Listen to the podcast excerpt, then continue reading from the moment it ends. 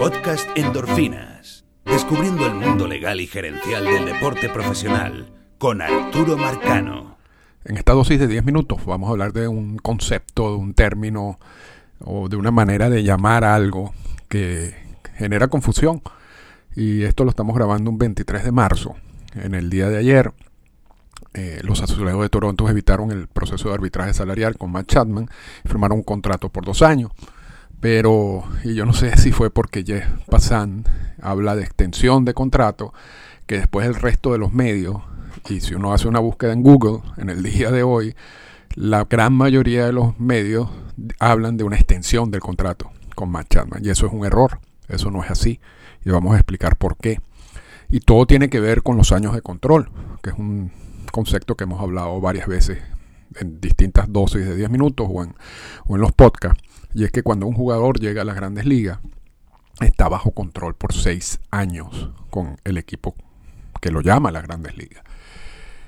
Y son seis años de control, que si hay manipulación puede convertirse en siete o ocho, o si hay enviadas a, ligas menores, puede convertirse en siete o ocho más temporadas.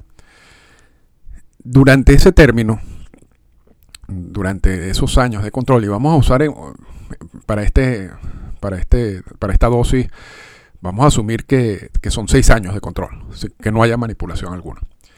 Durante esos seis años de control, por supuesto, el, jugador no, no, puede salirse de esa relación con el equipo. Y no solamente con el equipo que lo llame inicialmente, porque el jugador puede, por ejemplo, ser dejado libre en esos seis años de control. Mm, puede ser un non-tender, que es una manera también de dejarlo libre. Puede ser cambiado vamos a suponer que es cambiado como Matt Chapman, y los azulejos reciben a Chapman y heredan el, tiempo de control que le queda a, a Chapman, en ese caso con, Oakland, particularmente en el caso de Chapman son dos años, son dos temporadas, esta temporada y la temporada que viene. Es decir, Chapman viene con esos dos años de control amarrado, no puede salirse, no es que está empezando de cero con los azulejos de Toronto. Igual pasa con cualquier cambio.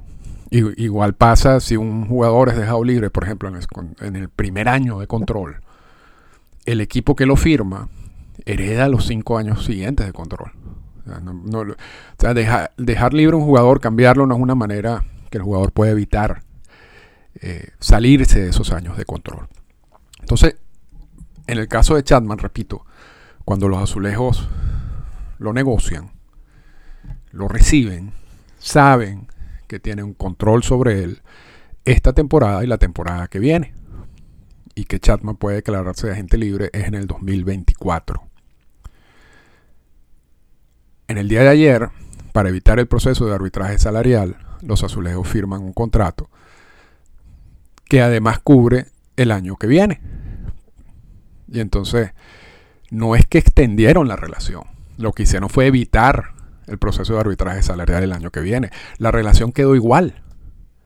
O sea, no, no hubo una extensión. ¿Cuándo existe una extensión? Bueno, en los casos, por ejemplo, de Ronald Acuña Jr., Fernando Tatís, Wander Franco, Eloy Jiménez, por mencionar algunos, que es cuando el equipo firma un contrato con el jugador que va más allá de los seis años de control. O sea, el contrato cubre el resto de los años de control y agrega años de agencia libre. Por eso es que hablamos de extensión, porque la, relación contractual se extiende más allá del control. Cuando tú firmas un contrato simplemente para evitar procesos de arbitraje salarial, tú lo que estás es firmando un contrato que tiene sentido para el jugador algunas veces, porque ese contrato te garantiza ese dinero y, explico qué pasaría, por ejemplo, si Chapman no hubiera firmado ese contrato. Va al arbitraje salarial o evita el arbitraje salarial, vamos a asumir eso, y firma por 20 millones de dólares este año. Termina la temporada. No tiene contrato para el año que está bajo control el año que viene, pero no tiene contrato. ¿Qué pasa si tiene una lesión que pierda su carrera en diciembre?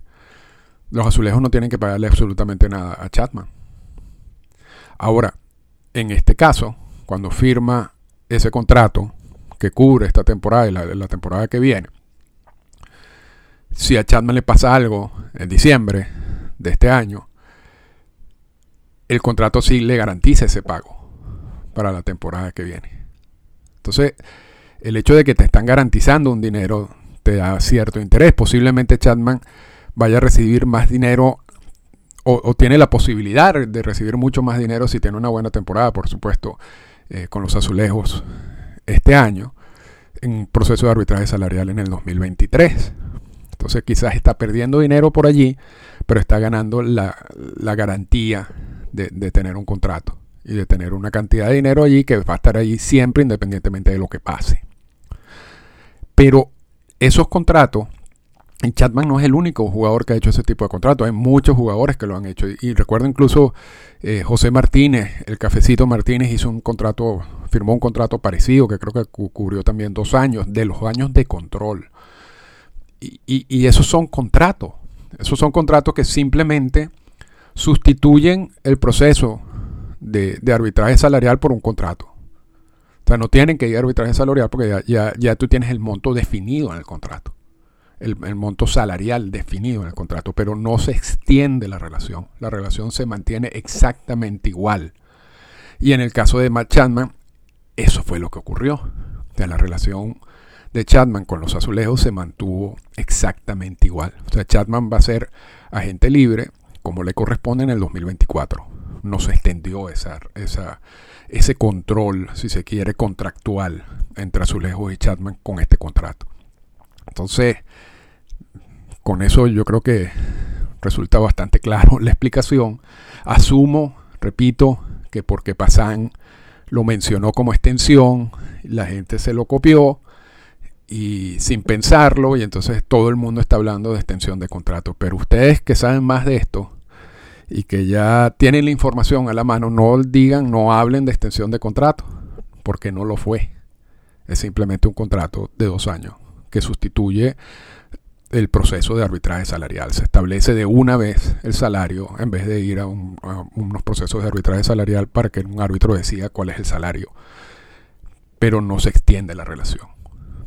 Y cuando vean a jugadores que los contratos abarquen más allá de los años de control, estando bajo control, por supuesto, porque, porque si agente libre no, no cae en una extensión cuando están bajo control y ese contrato cubre más de los años de control, se sale de los años de control y empieza a abarcar años en donde supuestamente el jugador ya sería agente libre.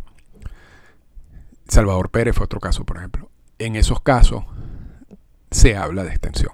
Allí sí se habla de extensión, porque la relación contractual se extendió más allá de los seis años de control. Esta fue una presentación del podcast Endorfinas. Para comunicarse con nosotros, escríbanos a las siguientes cuentas en Twitter. Arroba Arturo Marcano y arroba Endorfinas Radio.